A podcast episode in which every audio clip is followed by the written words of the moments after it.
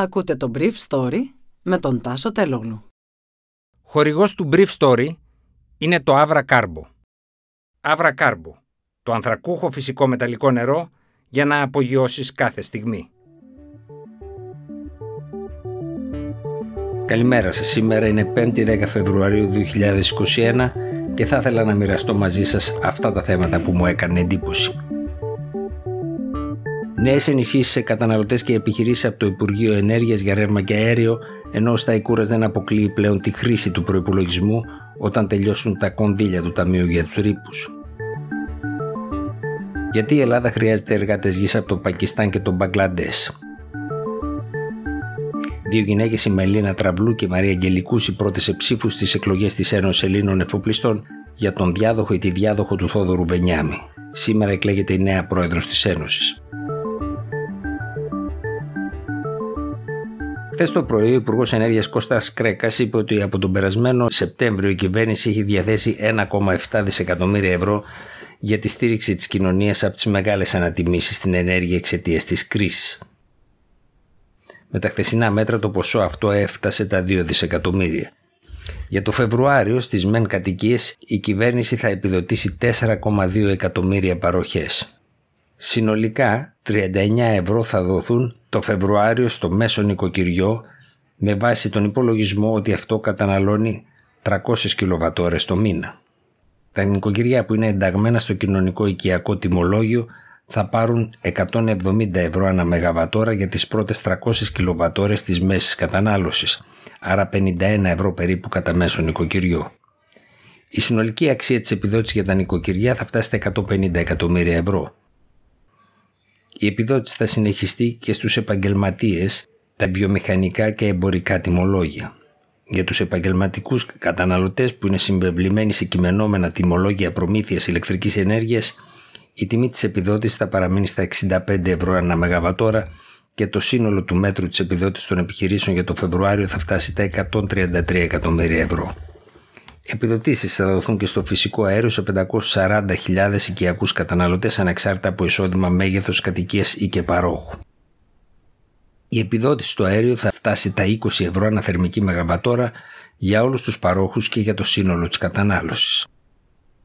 Οι πόροι προέρχονται από τα έσοδα των πληστηριασμών δικαιωμάτων και από το υπερπλεόνασμα του ειδικού λογαριασμού ανανεώσιμων πηγών ενέργειας αφού η παραγωγή ηλεκτρικής ενέργειας από τον ήλιο και τον άνεμο είναι συγκριτικά φθηνότερη από την ηλεκτροπαραγωγή από φυσικό αέριο ή από λιγνίτη.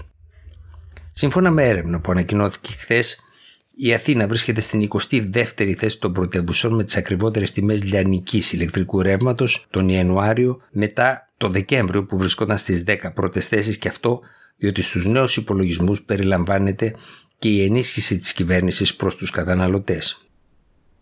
Οι Αθηναίοι πλήρωσαν 18,51 λεπτά ένα κιλοβατόρα, ενώ οι Βερολινέζοι σύμφωνα με την ίδια έρευνα 50,07 λεπτά. Η μέση τιμή της Ευρωπαϊκής Ένωσης ήταν 26,07 λεπτά και στις 33 πόλεις της έρευνες 24,67 ευρώ ανά κιλοβατόρα. Όσον αφορά το φυσικό αέριο, η τιμή ενισχύθηκε στην Αθήνα κατά 25% ενώ αυξήθηκε στο Βερολίνο 115%. Το Βερολίνο είναι πρώτο με βάση αυτή την κατάταξη και στη Λισαβόνα 8%. Από την έρευνα αυτή φαίνεται ότι οι οικιακοί καταναλωτές της Αθήνας πλήρωσαν φθηνότερα έναντι άλλων χωρών της Ευρώπης στο φυσικό αέριο τον Ιανουάριο, καθώς η τιμή του μετά την επιδότηση του κράτους διαμορφώθηκε στα 11,46 λεπτά του ευρώ, με βάση την αγοραστική δύναμη, όταν ο μέσος όρος της Ευρώπης των 27 ήταν 13,09 λεπτά του ευρώ.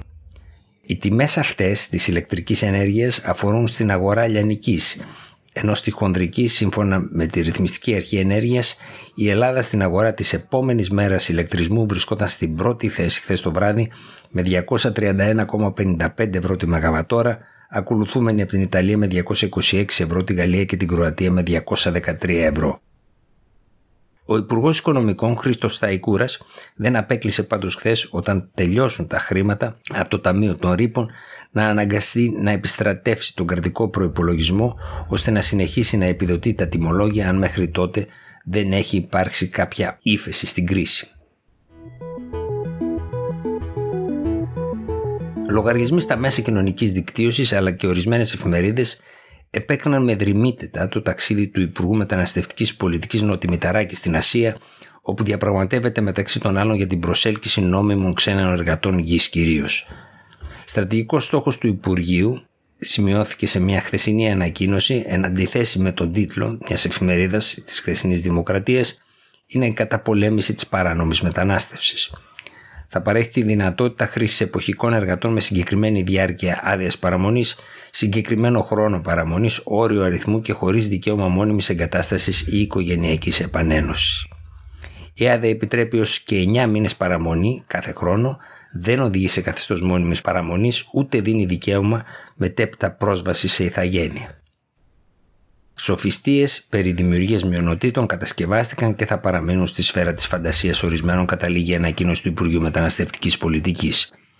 Η αλήθεια είναι ότι σε πολλές αγροτικές περιοχές της χώρας οι εργάτες γης έχουν εξαφανιστεί από το δεύτερο χρόνο της πανδημίας, καθώς προσελκύονται, ιδιαίτερα αυτοί από το Πακιστάν, από τη γειτονική Ιταλία και την Ιταλία που καταβάλουν 35 και 45 ευρώ μεροκάματα αντίστοιχα, ενώ σε πολλές αγροτικές περιοχές της Ελλάδας καταβάλλονται τα μισά.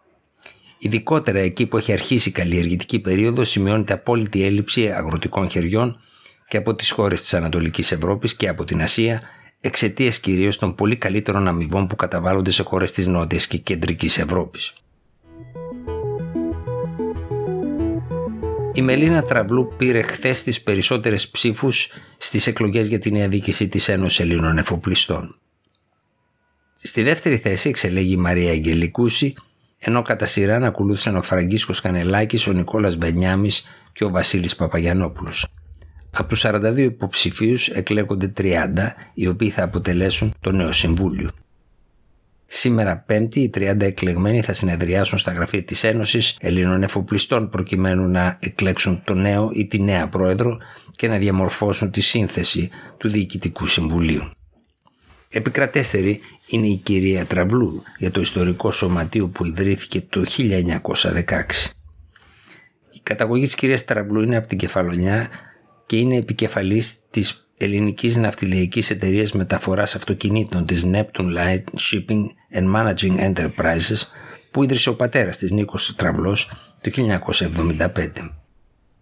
Η κυρία Τραβλού έχει σπουδάσει στο Northeastern University της Βοστόνης και εργαζόταν στην εταιρεία του πατέρα της από τα πολύ νεανικά της χρόνια.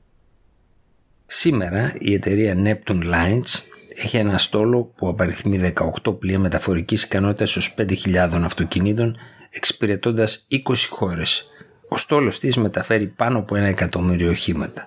Η εταιρεία έχει αναπτύξει ισχυρές και μακροχρόνιες σχέσεις με όλες τις αυτοκινητοβιομηχανίες σε πανευρωπαϊκό επίπεδο και ξεχωρίζει στο χώρο της ναυτιλίας. Η ίδια η κυρία Τραβλού έχει έντονη κοινωνική δραστηριότητα και δεν αποφεύγει να εκφράζεται για δύσκολα ζητήματα της παράκτειας οικονομίας όπως τα προβλήματα της διαφάνειας στα λιμάνια και των σχέσεων που πρέπει να διέπουν τις λιμενικές αρχές με τις ναυτιλιακές εταιρείες.